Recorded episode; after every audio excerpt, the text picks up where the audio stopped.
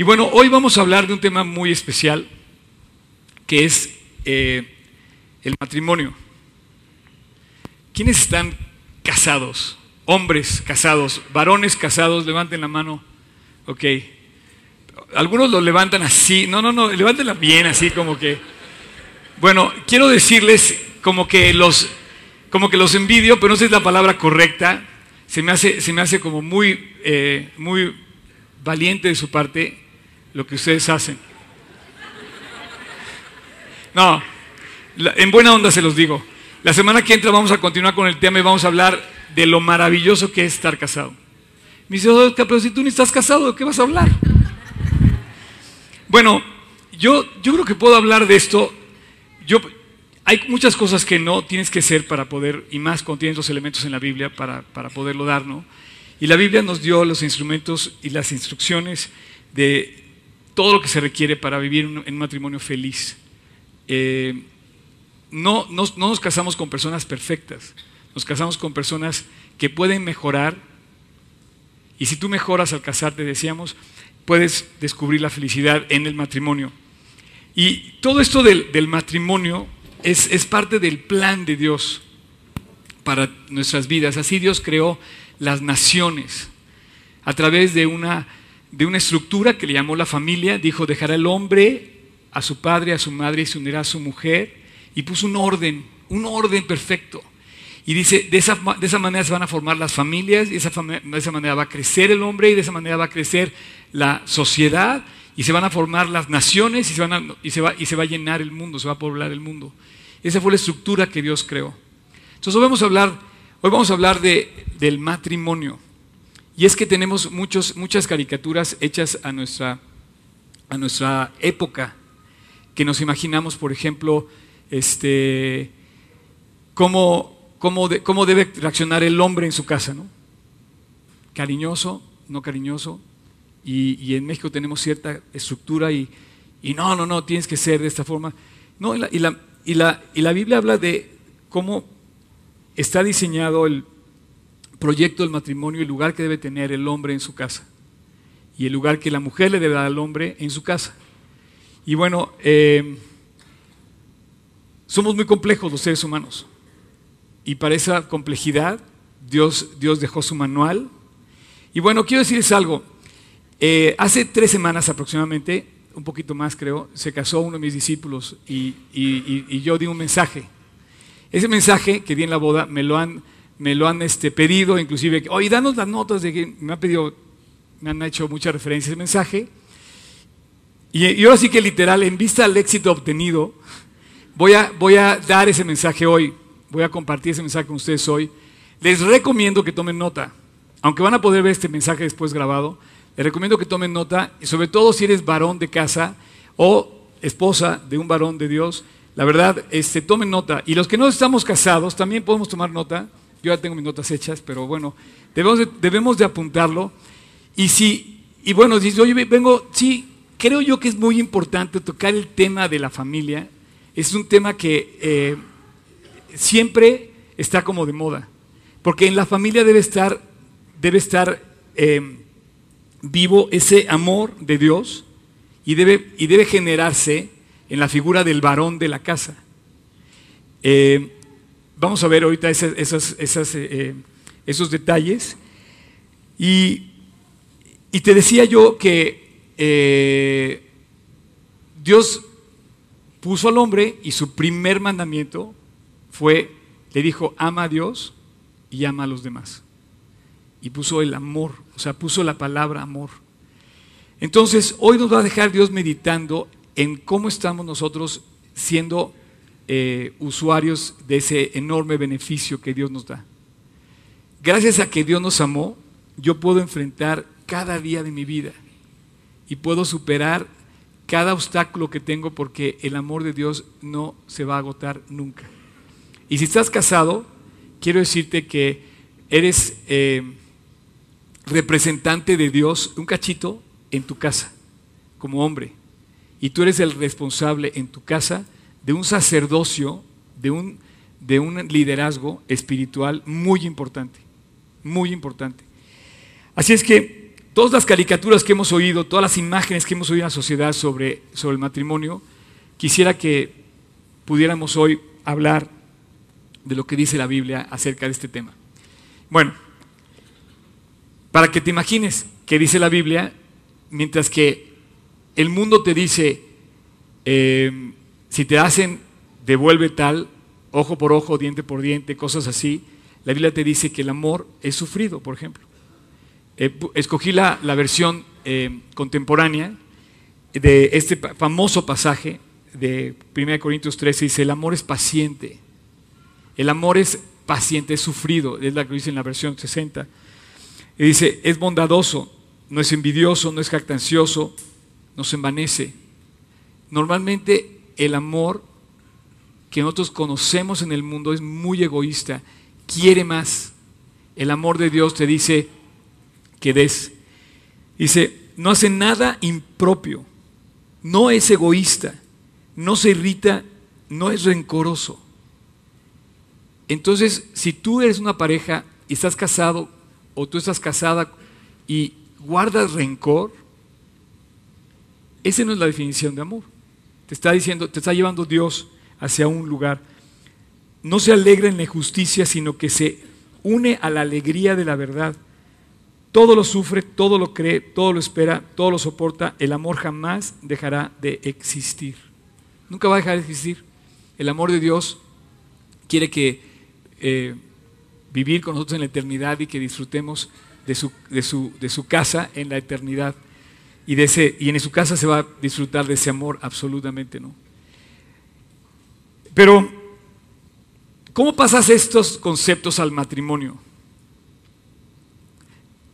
Es interesante porque si aquí hay eh, chavos que estén en la prepa, en la secundaria o en la universidad, yo te quisiera que hicieras una pequeña encuesta rápida en tu cabeza. ¿Cuántos compañeros de tu clase sabes que viven con sus papás y sus papás están unidos? La inmensa mayoría de tus compañeros viven con papás divorciados, en casas de papás separados. Y eso es una tristeza. ¿Qué pasó? ¿Qué pasó con ese amor sufrido que no se envanece, que no guarda rencor? Y vamos a ver seis cosas. La primera, una de las figuras del hombre, una de las figuras que tenemos concebidas del hombre, una de esas caricaturas es de que el hombre tiene que proveer para la casa. Y hay varones más comprometidos con proveer económicamente para su casa que olvidan inclusive estar presentes en su casa. bueno, la primera cosa que Dios pone como condición para el éxito en el matrimonio es que el varón efectivamente debe proveer, pero no dinero. Lo primero que debe proveer es su presencia en el hogar. El varón debe estar presente en el hogar. Debe estar, debe estar siendo responsable de su hogar. Y lejos de pensar en proveer dinero o cosas, debe de proveer algo mucho más valioso y mucho más importante, que es el valor de que todo lo que hay en su casa florezca. ¿Sí? Proveer para que todo lo que pasa en su hogar florezca, fructifique. Nada tiene que ver con el dinero. Realmente lo que Dios quiere hacer con el varón en su casa es que el varón sea responsable de proveer un ambiente de amor, de tal manera que, que todos los talentos que hay en su hogar, sean sus hijos y sea su esposa, florezca. Esto quiere decir que, que él es el responsable de proveer, de que todo crezca, no de que haya más dinero.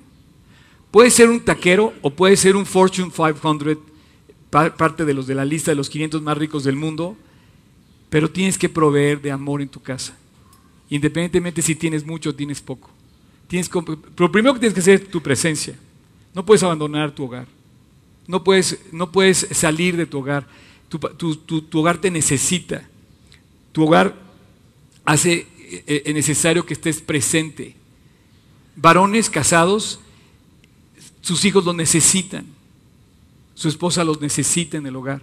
Ok, estoy trabajando, no voy a estar todo el día, pero tú tienes que estar presente, continuamente presente. Y bueno, también tienes que proveer de un ambiente positivo, de tal manera que lo que suceda en tu casa eh, haga que todos crezcan. Por ejemplo, vamos a ver cómo, cómo es importante lo que tú generas con tus mismas palabras. Tú puedes crear el desarrollo del talento de tus hijos a través de lo que tú los impulsas o los puedes destruir a través de lo que tú les dices. Tres, bueno, dentro de este punto de proveer, hay otro, hay otro punto que quiero decir. Es muy importante que el varón eh, provea de Jesús en su hogar, de Cristo. Los problemas con los hijos, los problemas, las dificultades, es, indispensable que el varón de la casa tenga, tenga eh, enfocado a toda la casa, a la necesidad de Dios y a la provisión de Dios y al cariño de Dios que puede haber en un hogar. Eh, porque nada debe estar antes de Dios en tu casa. Nada. Y si tú eres, y si tú eres eh, responsable de tu hogar, eres un representante de Dios en tu casa. Las dificultades con tus hijos, ¿cómo las vas a enfrentar? las decisiones difíciles, cómo las vas a enfrentar.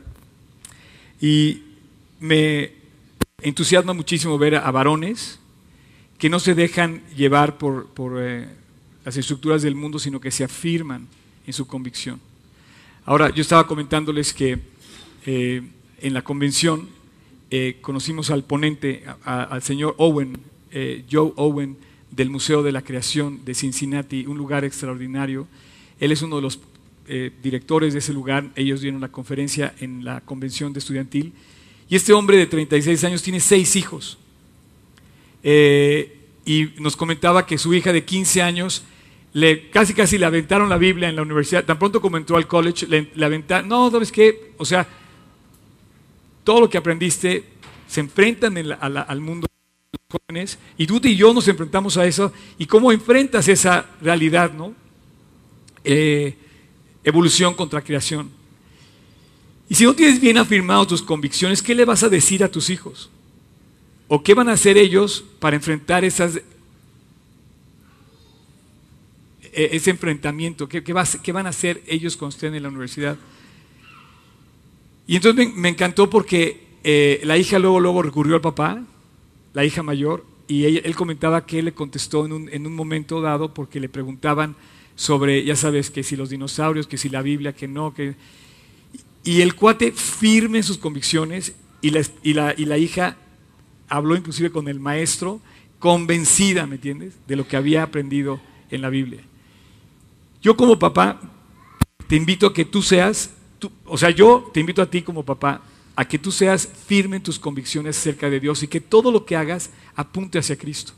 Y que tu vida tenga un mismo eh, una misma persona. No, no puedes cambiar, no puedes cambiar tu manera de hablar con tu manera de comportarte. Entonces todo lo que pasa en tu vida debe estar, en tu casa debe estar enfrentado, enfocado hacia Jesucristo. Eh, el varón también tiene que proveer que todas las eh, talentos que hay en su casa florezcan es responsable de, que, de descubrir el talento de sus hijos, el talento de su esposa. Es responsable de que en, un hogar todos puedan, eh, todo pueda florecer y prosperar. Eh, a veces los hogares es el lugar donde más eh, libertad tenemos o donde más amarrados estamos, donde más limitados estamos.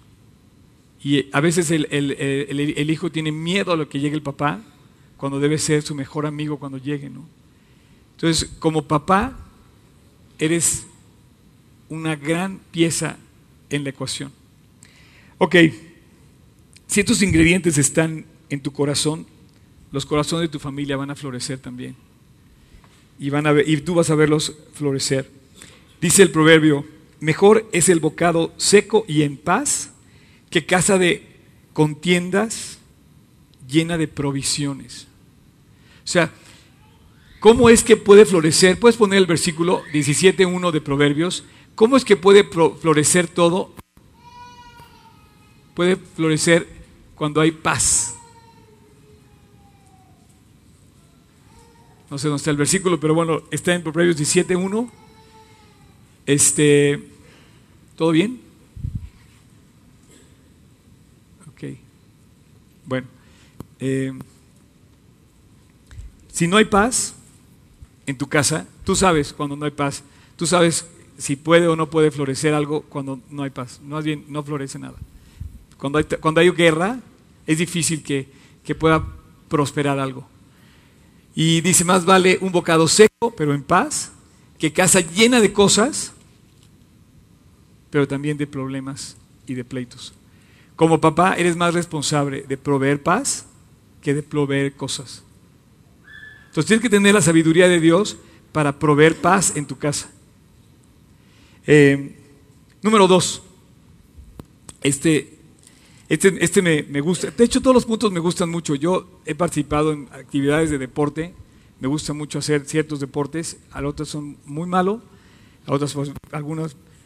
Y yo creo que aquí todos sabemos lo que es eh, hacer un, un, deporte en equipo, ¿no?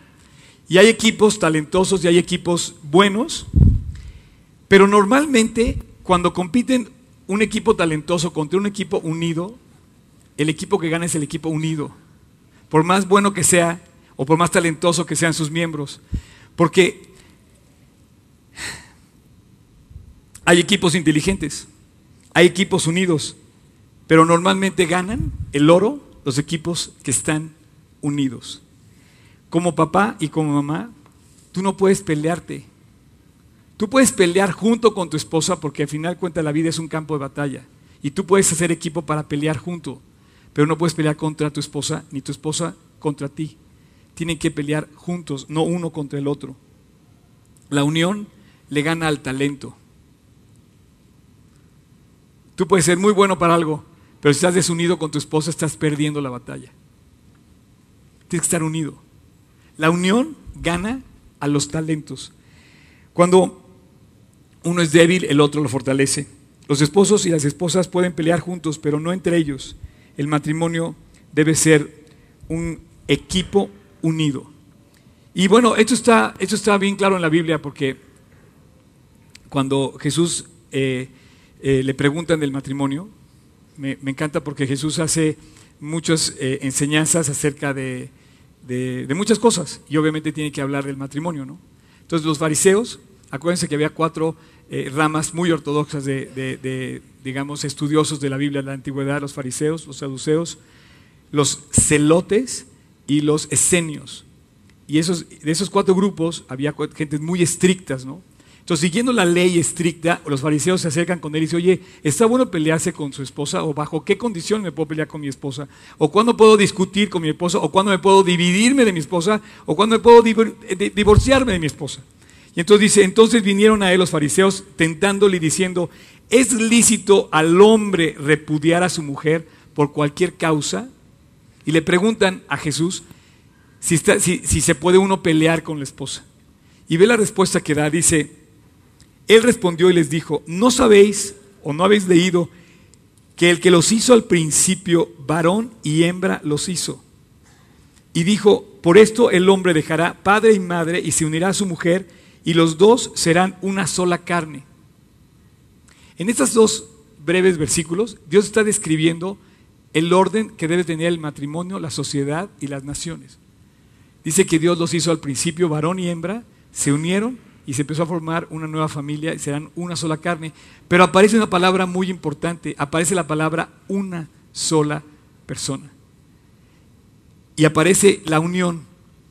Y él dice, olvídate, no estoy hablando de qué tan complicado es tu esposo qué tan complicado es tu esposo. Dice, el plan de Dios es que estén juntos. El plan de Dios no es que se dividan. Al principio no fue así. No estoy hablando de que, ¿qué tengo que, o sea, qué va a pasar para que yo me separe de mi esposa? No, dice, el plan es que permanezcas junto. Y dice, una sola carne. Así que no son ya más dos, versículo 6, sino una sola carne. Por tanto, lo que Dios juntó, y lo vuelve a decir, no lo separe el hombre.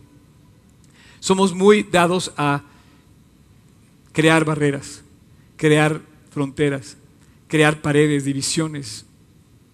destruir. Pero Dios dijo, no, el plan es mantener la unidad. Entonces, número uno, provisión. Pero no provisión económica, provisión de amor para que todo florezca. Número dos, que esta sea la unidad como prioridad en tu casa. No estás peleando con tu pareja, estás junto a tu pareja. Tres, se me hace muy eh, importante esto, que sin esto no puede existir amor en un matrimonio, respeto. El respeto es el oxígeno de una relación. Tú quieres ser respetado y tu esposa quiere también ser respetada. El oxígeno de un matrimonio es el respeto. Como en la vida, si no hay respeto, el matrimonio se muere. Si no hay oxígeno, moriríamos. Es un. Eh, es, como, es como el idioma universal del amor.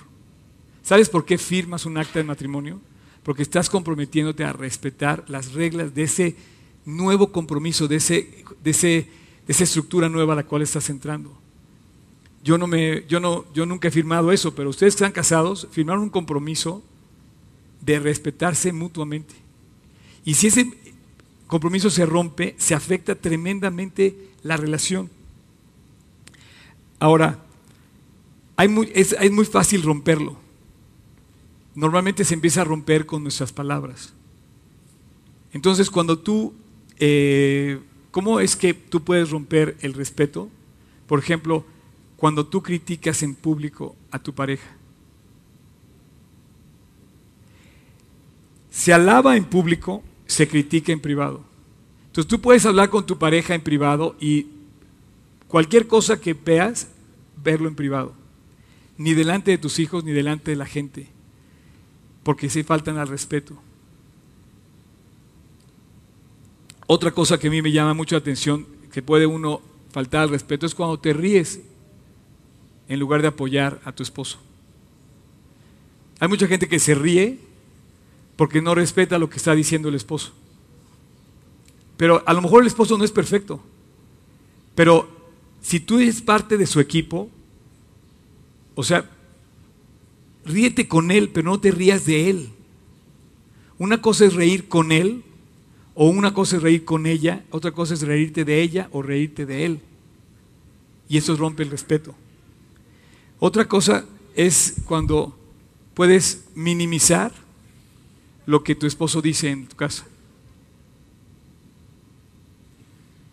O sea, en lugar de apoyar lo que dice el esposo, minimiza lo que dice el esposo y rompes el respeto. Y bueno, una forma de, hacer crecer el respeto entre las parejas es apoyar las fortalezas unos del otro y reconocerlas en público. La fortaleza que tiene tu esposo o tu esposa y eso, o sea, hacerlas crecer en público. El que da mal por bien, no se apartará el mal de su casa. El que da mal por bien. El que rompe las reglas, el que, el que no respeta las reglas, dice no se apartará el mal de su casa. Y bueno, hay, un, hay una escena que a mí se me, hace muy eh, especial. Cuando, cuando José recibe la noticia de que su comprometida, que su, prácticamente estaba casado con ella, recibe la noticia que está embarazada del Espíritu Santo, fíjate nada más lo que dice la Biblia. Hay cosas en la Biblia que son sin explicación y son muy raras. Hay cosas en la Biblia muy extrañas. Tú imagínate que te dicen que tu novia está embarazada y tu novia te dice, no, es que estoy embarazada del Espíritu Santo. O sea, tú le dices, oye, no, ¿qué onda? No inventes, por favor, ¿qué estás diciéndome, no? O sea, no es normal que nadie te diga eso. Solamente ha habido una pareja que pudo decirlo, que es, que es María, la que estaba comprometida con José. Pero fue extraordinario. O sea, tú dices esto, no es normal, tú no puedes. O sea, ¿cómo enfrentas cosas tan difíciles como eso? Y bueno, pues ellos decidieron este, respetarse y él decidió respetarla. Y bueno, como en este caso él era el ofendido, ve cómo reacciona. José, su marido, como era justo y no quería infamarla, quiso dejarla secretamente. Y bueno, Dios después, ustedes ya saben la historia, Dios se revela con José y le revela lo que había sucedido. Y bueno, entonces a él ya Dios también le confirma todo este proyecto maravilloso de que venía el Mesías a través de María y bueno, fue una cosa extraordinaria, ¿no? Pero en principio nosotros no tratamos así las cosas. Así es que eh, cuando tú quieres hablar mal de la otra persona, estás corriendo un grave riesgo. Eh, eh, escuché una frase que quiero compartirlas con ustedes. Ayer la escuché también, ayer en la conferencia me gustó mucho, cuando dice, cuando tú tiras lodo a alguien, cuando tú le echas lodo a alguien, también te sucias la mano. Está buena, ¿no? ¿Por qué? Porque nadie, o sea, nadie puede aventar la primera piedra. Y si tú faltas al respeto en, tu casa, estás tú mismo manchando tu hogar. Tú mismo estás alterando tu relación con la persona. Entonces, el respeto es algo fundamental. Dice, el que hace, el que devuelve mal por bien, el mal no se apartará de su casa. Porque no puedes sembrar bien haciendo cosas malas. Cuatro, esto es algo que es como muy, este, muy mío y se los quiero decir. Este, cuando tú te casas, y sobre todo aquellas personas están unidas, eh, quiero decirles que la gente tiene que verlos. Si estás unido a tu esposa y disfrutas de una relación con tu esposa de amistad, la gente tiene que compartir esto porque ya no hay esos, esos matrimonios. Entonces, tengan amigos, hagan amigos, tengan, tengan la confianza y que ustedes puedan lucir su pareja enfrente de los demás. Hay muchas actividades que Dios nos permite hacer porque el mundo es muy grande y un regalo de esas es poder ver un matrimonio unido. La verdad, yo conozco varios matrimonios aquí que me alientan muchísimo cada vez que los veo. No son normales. En el mundo no existen ya. Como una pareja que espera a su esposo o como una, como una jovencita que dice, voy a esperar para encontrar al hombre de Dios. Eso no es normal, pero sí existen. Y el mundo tiene que ver esos matrimonios y tiene que ver esos, testimonios. Y yo conozco muchos de ustedes que viven junto con su pareja y que disfrutan a su pareja y que es su mejor amiga o su mejor amigo. Y eso tiene que verlo el mundo. Un hombre y una mujer que se aman y que se están comprometiendo, pero bueno, pasa el tiempo y siguen haciendo este, de su relación una amistad. Este, acabo de casar a unos, a unos jóvenes, a mi, discípulo eh, Robert, y estoy por casar a Luigi. ¿Dónde anda Luigi? ¿Sigue, ¿Sigue Tania enferma? ¿No vino? Bueno, pero bueno, nada más verlo da gusto porque está muy contento, ¿no? Ya. Pero lo, lo padre no es eso. Lo padre es cuando yo veo a las familias que siguen creciendo y pasa el tiempo y se siguen viendo unidas. Eso es, lo que te conmueve el corazón. Dices, qué precioso es ver una persona que va pasando el tiempo y se está fortaleciendo la amistad entre ellos. Y yo veo aquí personas casadas que han pasado mucho tiempo y que la verdad mis respetos y mi admiración. Eh, me acaba de sorprender una pareja que está aquí presente y bueno, me conmovió hasta las lágrimas porque no me lo esperaba tener aquí. Y ¿sabes qué me dijo? Eh, ¿Cuántos años tienes casada, Julie? 30 y 41. ¿Puedo decir lo que me dijiste? Ella acaba de sufrir un accidente y me hace muy valiente que aún con su accidente está aquí enyesada de sus manos. Este, pero me impresionó mucho lo que, lo que acabas de decir. Me dice, ¿no sabes cómo doy gracias a Dios estar casada con este hombre? No cualquiera dice eso, Julie. Y eso lo tiene que oír personas porque necesitamos testimonios así. Después de 41 años, que digas, y yo conozco aquí muchas parejas que se aman y que son un testimonio. Bueno, eso tiene que crear, o sea, que sus amigos los vean que se aman, que los vean que se frecuentan. Esos, de verdad, son testimonios que deben lucir y que eh, podemos, con el paso de los años, eh, disfrutar muchísimo. Nada me va a gustar más que ver a Luigi casado con Tania y que pase el tiempo y tú y yo seamos testigos de lo mucho que se aman. Y que pasen los años y que sigan pasando los años y los veamos juntos. Más unidos que ahora. Entonces, señores, ¿ustedes son responsables de un hogar? Sí. Aprovechenlo. con provisión de amor, con unidad, con respeto, y en ese testimonio ustedes van a contagiar a muchos, van a compartir ese amor con los demás. A mí me alientan sus vidas, Julie y Ovaldo. Eh, desde que me invitaste a, su, a tu 40 aniversario, este,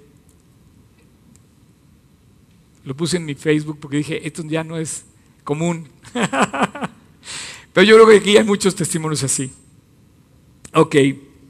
Y déjame decirte algo. La idea de los cristianos aburridos está, o sea, cuando tú hablas de amistades, tú piensas que una amistad con un matrimonio cristiano es aburrida porque el mundo, más bien diría que el aburrido es el mundo. El mundo nada más tiene tres formas de divertirse. Nada más tres. Echar relajo, cueste lo que cueste, tomar y romper las reglas. Ese para mí, como el mundo se divierte. Y si no compres esas reglas, no te, no te diviertes. Y no es cierto. Dios tiene millones así de oportunidades para que tú te diviertas y disfrutes. Es un banquete comparado con cacahuates. Cuando Dios puso al hombre sobre la tierra, le dijo, y multiplícate. Dios te puso la bendición y te dio la bendición y te otorgó la bendición para que, viera, para que no tuvieras una vida aburrida, para que tuvieras una vida intensa, una aventura preciosa. Yo estoy seguro que aquí ese, accidente, Julie y Ubaldo, es parte de esa aventura. Y en esta, nueva eh, prueba que están ustedes enfrentando, están descubriendo una cosa muy valiosa, el profundo amor que ustedes se tienen. La verdad, a mí me gustaría, eh, pues cuando menos darles un aplauso, ¿no? me sorprendió que estuvieran aquí, me da mucho gusto.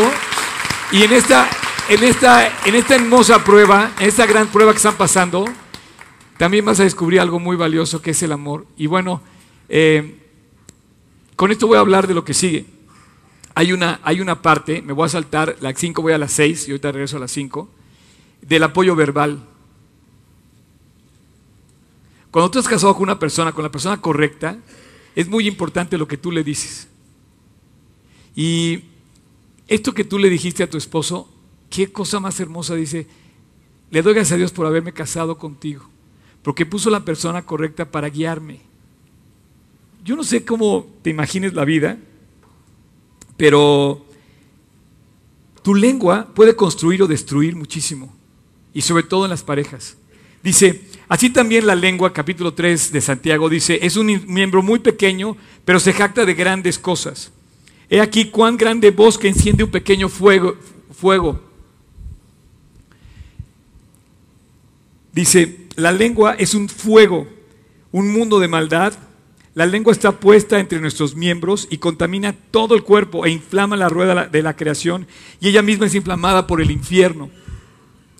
Porque toda naturaleza de bestias y de aves y de serpientes y de seres del mar, todo, dice, se doma bajo la naturaleza humana. Dios puso todo bajo el dominio del hombre, excepto, ve, dice, pero, pero ningún hombre puede domar la lengua, que es un mal que no puede ser refrenado, llena de veneno mortal. Con ella bendecimos a Dios Padre y con ella maldecimos a los hombres que están hechos a imagen y semejanza de Dios. Señores, quizá estén aquí personas que a la persona que me hayan, ofendido e, e, sea su propia esposa, con su propia lengua o con sus propios actos. Pero el apoyo verbal es algo que debe construir y ustedes deben de, saber que en, este, en esta gran misión que tienen como familia, como esposos, como pareja, pueden tener dos oportunidades, o haber construido un matrimonio lleno de unión, de respeto y de provisión de amor, o haber quizá ofendido a la persona más cercana a sus vidas. Entonces, en esto, de, en esto del apoyo verbal, es algo que tenemos que saber que nuestras palabras tienen consecuencias. Por ejemplo, tú has dicho alguna vez, nunca se me olvida cuando eh, escuché que tú no le puedes decir tonto a nadie. O sea, Dios no creó tontos. No existen los tontos.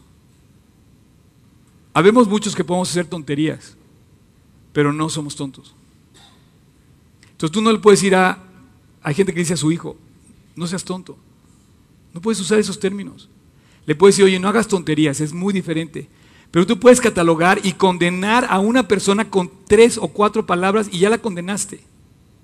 Pero con tres o cuatro palabras también la puedes construir y edificar. Y el apoyo verbal que tú le tienes a, tu pareja es fundamental, es muy importante. Como ninguna otra opinión, la, la opinión de tu pareja la valora. Tú puedes darle mil opiniones de mil personas distintas, ninguna va a pesar tanto como la, como la opinión de tu esposo o la opinión de tu esposa. Es tan importante lo que tú le dices a tu esposa o tan importante lo que tú le dices a tu esposo como ninguna otra opinión que alguien, que, ella o él puedan recibir. Te voy a dar algunos tips que le puedes decir a tu esposo. Imagínate que le dices, yo confío en ti.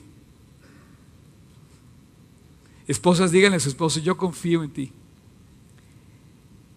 O puedes decirle, te creo. Doy gracias por ti. Como lo que decías, Julie. O puedes decirle, increíble todo lo que haces por nuestra familia. Estoy feliz de haberme casado contigo. Qué padre que le puedas decir eso a tu, a tu esposo, decirle, estoy feliz de haberme casado contigo. O simplemente, para, dos cosas. Una, simplemente dile, te amo. Yo sabía, cuando yo escuché la primera vez esa, esa, esa, esa ese verbo eh, en primera persona, se lo escuché decir a mi pastor, a Juan Manuel, a su esposa. Y yo pensé que no existía esa, esa forma de vivir. Y yo dije, a ver, espérame, yo nunca había escuchado eso, que le dijera un esposo a su esposa, te amo. Yo nunca lo había, hasta los 18 años nunca lo había escuchado. Díselo. O la última que iba a decirte, que tú le puedas decir a, tu esposo, eres un gran hombre.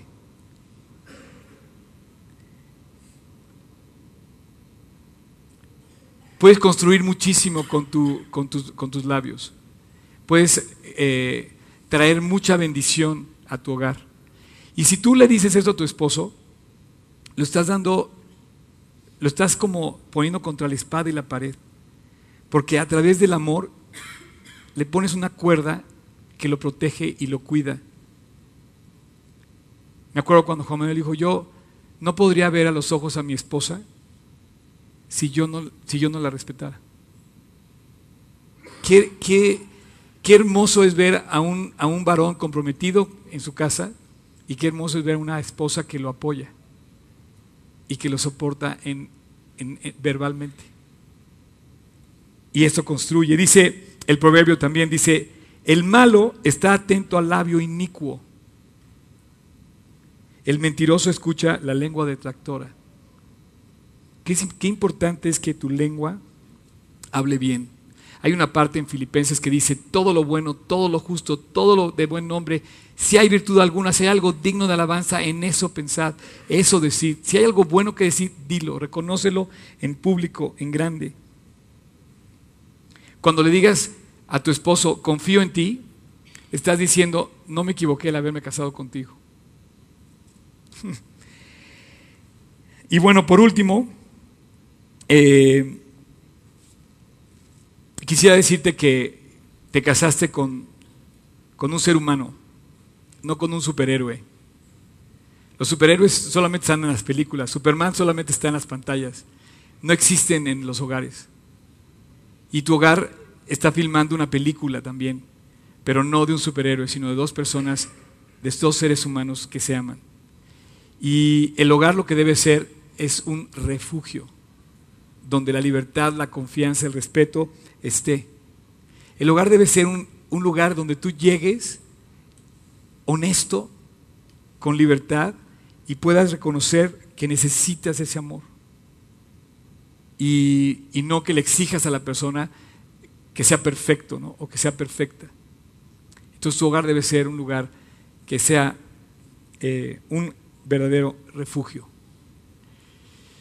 Y, finalmente lo que buscamos, que nuestro hogar sea un refugio. No, no, un, no un palacio lleno de provisiones, sino un lugar donde tú puedas realmente reposar y descansar. Con esto eh, pienso en aquel versículo de Jeremías 33, que todos conocemos y que no sabemos, clama a mí, yo te responderé cosas grandes y ocultas que tú no conoces. Lo hemos oído siempre, Jeremías 33.3, clama a mí y yo te enseñaré cosas grandes y ocultas que tú no conoces. Clama a mí, yo te, si yo te responderé y te enseñaré cosas grandes. Los superhéroes, si existen en la Biblia, que Dios provee cosas grandes para ellos, pero en un lugar que es un refugio dice, clama a mí, búscame.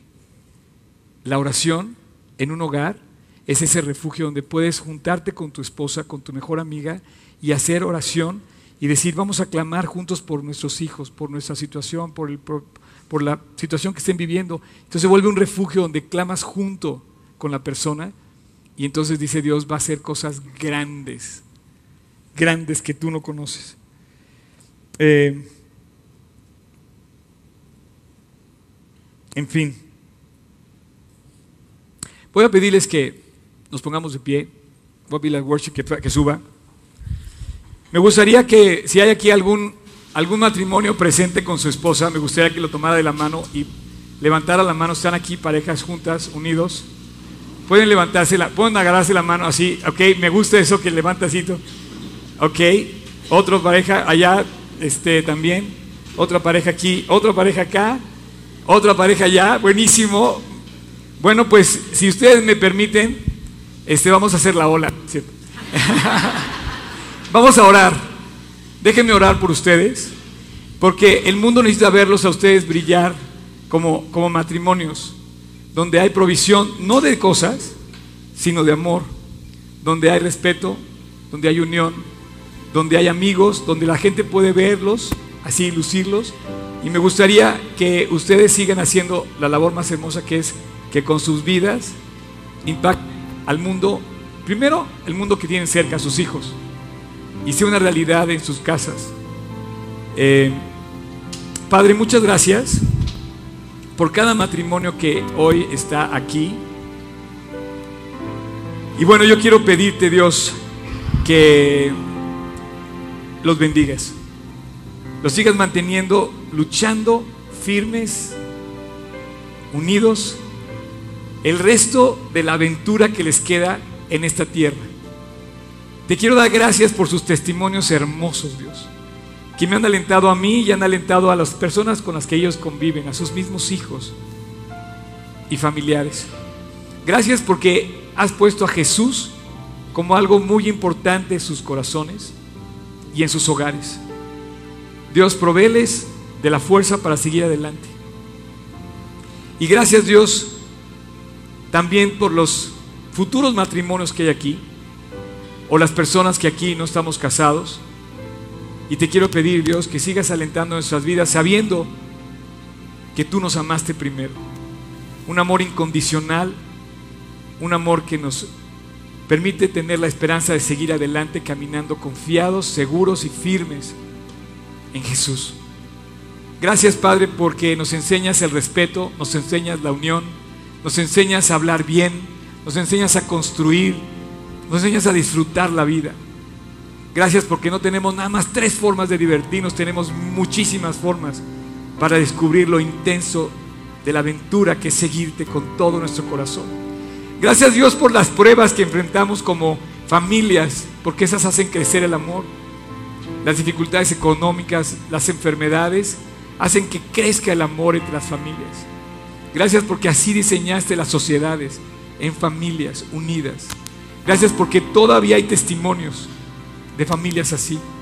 Y va a seguir habiendo mientras gente venga a conocerte a ti, Jesús. Gracias, Padre, porque tu amor es inagotable, incondicional y está ofrecido para todo aquel que quiere Gracias, Padre, porque es una fuente que nos llena continuamente, Jesús. Te pido tu bendición sobre estas parejas y sobre las futuras parejas. Y que tú cumplas el plan en aquellos que tienen quebranto en sus relaciones. Tú cumple tu plan también en ellos. Gracias Dios, en el precioso nombre de Jesús te lo pido. Amén.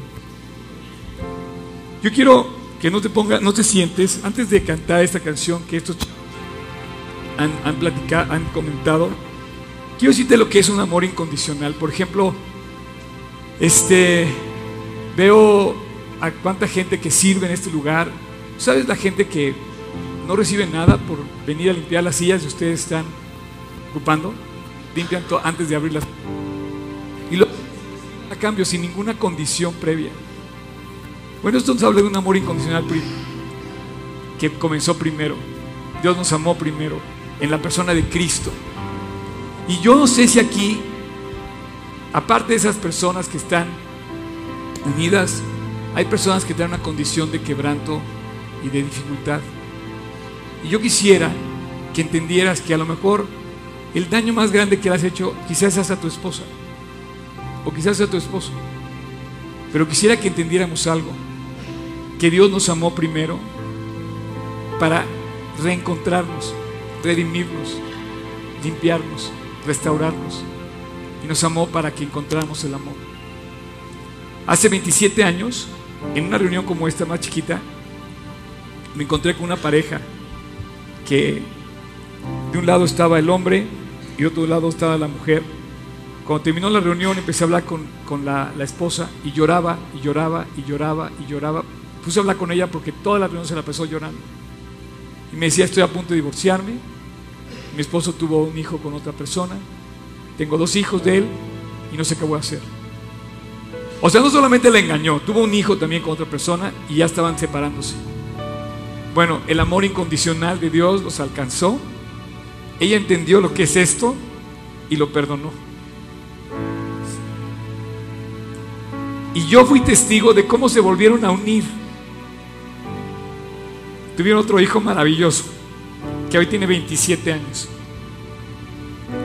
Toda la familia predica la Biblia en San Diego y en Tijuana. El hijo mayor ahora es pastor. El hijo que nació, el, pequeño, es el líder de alabanza de la iglesia de G316 en Tijuana y en San Diego. Hace 27 años jamás imaginé que hablarle de Cristo a esa pareja iba a ser una transformación total de, de un matrimonio que supo perdonarse y el niño que nació en el Inter fue recibido como otro hijo. Un amor incondicional. ¿Tú cómo amas? ¿Amas condicionado? ¿Amas si te aman? ¿Amas si te tratan bien? ¿O amas como Cristo te amó? Incondicional. Dice, si tú no perdonas a los demás tus ofensas, mi Padre tampoco te va a perdonar a ti. Puedes tener muchas ofensas que te hicieron, si tú no las perdonas, no estás recibiendo el perdón de Dios. Pero si quieres ver los milagros, no te quiero decir que te casaste con una persona perfecta, te casaste con una persona que puede mejorar en el amor de Cristo. Quizás sea la persona que más has ofendido, tu propia pareja o tus hijos. Pero también está en la lista de ofensas está Dios o tú mismo. Y yo sé, eh, 27 años que vi a esta pareja reconciliarse, empecé a vivir una nueva historia que se abría en sus vidas. Ustedes conocen esa algunos de ustedes conocen a esa pareja y bueno, saben de qué estoy hablando. Una vida transformada. Cuatro hijos increíbles. Y una ciudad doble porque está en la frontera, Tijuana y San Diego, impactada con una iglesia que está creciendo y que ve un testimonio real y vivo.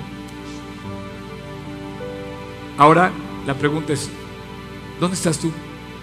Tú tienes un corazón, tú tienes un alma, tú tienes un cuerpo, pero traes una condición espiritual, quebrada, quizá arruinada por tu propio pecado, alterada por lo que te hicieron, pero Dios nos amó primero. En la persona de Jesús, y perdón que use mi Biblia a través de este sistema, pero dice, en esto se ha perfeccionado el amor, para que tengamos confianza en el día del juicio. Pues como Él es, así nosotros somos en este mundo. En el amor no hay temor, sino que el perfecto amor echa fuera el temor, porque el temor lleva en sí castigo, de donde el que tema El que teme no ha sido perfeccionado en el amor.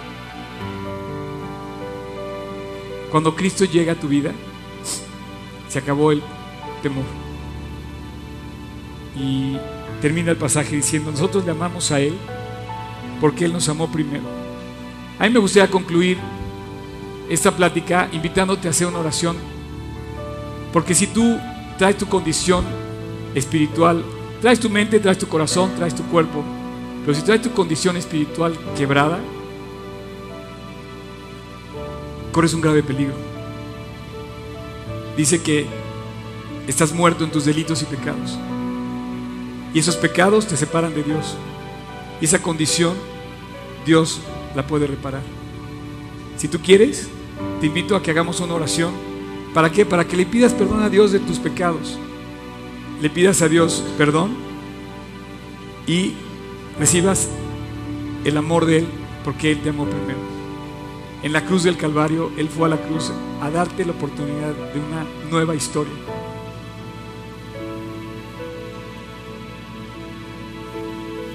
¿Tú sabes que tu pecado acabó con tus sueños? ¿Tú sabes que tu pecado arruinó tu futuro? Y bueno, arruinó la eternidad. Pero Dios te amó primero. Dios me amó primero. Dios puede restaurar y puede limpiar. Si tú quieres, inclina tu rostro ahí donde estás y te voy a hablar a ti pecador o pecadora, que te quiere reconciliar con Dios. Yo no soy mejor que tú de ninguna manera, pero si tú quieres hoy, te ayudo a través de oración a reconciliarte con Dios para que Dios haga un milagro. Limpia tu corazón y entre a tu corazón. Si tú quieres, ahí en tu interior, en voz baja, repite conmigo estas palabras. Señor Jesús, en silencio lo puedes hacer. Cada quien, el que quiera, hágalo en silencio. Ahí en su corazón, Dios ve el corazón. Señor Jesús, gracias por haberme amado. Primero, hoy he entendido que mi vida la puedes transformar. Hoy he entendido que te necesito. Jesús, ven a mi corazón. Quiero pedirte que me limpies. Quiero pedirte que me restaures. Quiero entregarte mi pecado, Dios. Quiero que me lo quites. Te quiero pedir perdón si es que he ofendido a mi esposa, a mis hijos, a mí mismo y a ti. Y te quiero pedir, Dios, que entres a mi corazón. Entra a mi corazón. Quédate conmigo, te quiero seguir de ahora en adelante, todos los días de mi vida. Gracias Dios por haber ido a la cruz y amarme primero. Te acepto en mi corazón, Jesús. Te lo pido en tu precioso nombre. Amén. Bueno, pues la vida cristiana es increíble y Dios va a hacer una gran historia como esas historias que estoy contando, como la historia de Julie y Ubaldo. Gracias, y yo estoy seguro que tú conoces a personas así, pero Dios tiene una historia preciosa para ti también. Eh, me gustaría ver si alguien hoy, esta mañana, invitó a Cristo a su corazón. Me gustaría que levantara su mano, me lo dijera. Si es que ha habido alguien que haya hecho la oración conmigo y haya invitado a Jesús a su corazón. Gracias a Dios. ¿Alguien más? ¿Cómo te llamas? Sochi, Sonia, Susana, Susana. Ahí. Bueno, ese es el único lugar donde puedes estar. Y de ahí va a empezar a darte, primero, paz. Y entonces va a empezar a florecer tu vida, porque cuando tienes paz, todo florece. Y dice, rápido te digo esto, este dice, no por ser rápido es menos importante.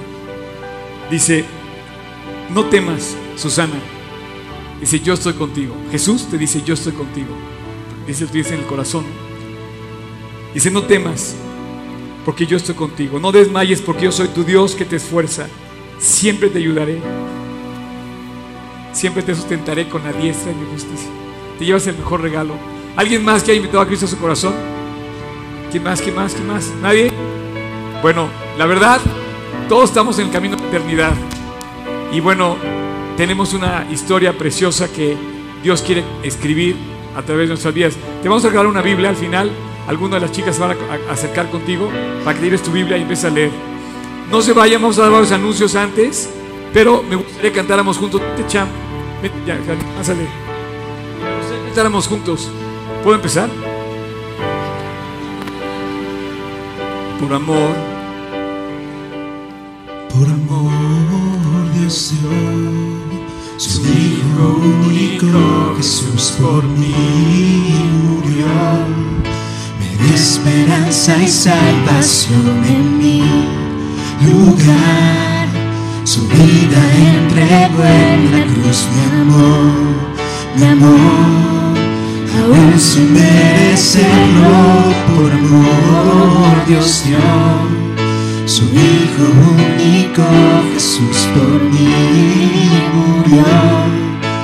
Esperanza y salvación en mi lugar. Su vida entregó en la cruz, mi amor, mi amor, aún sin merecerlo.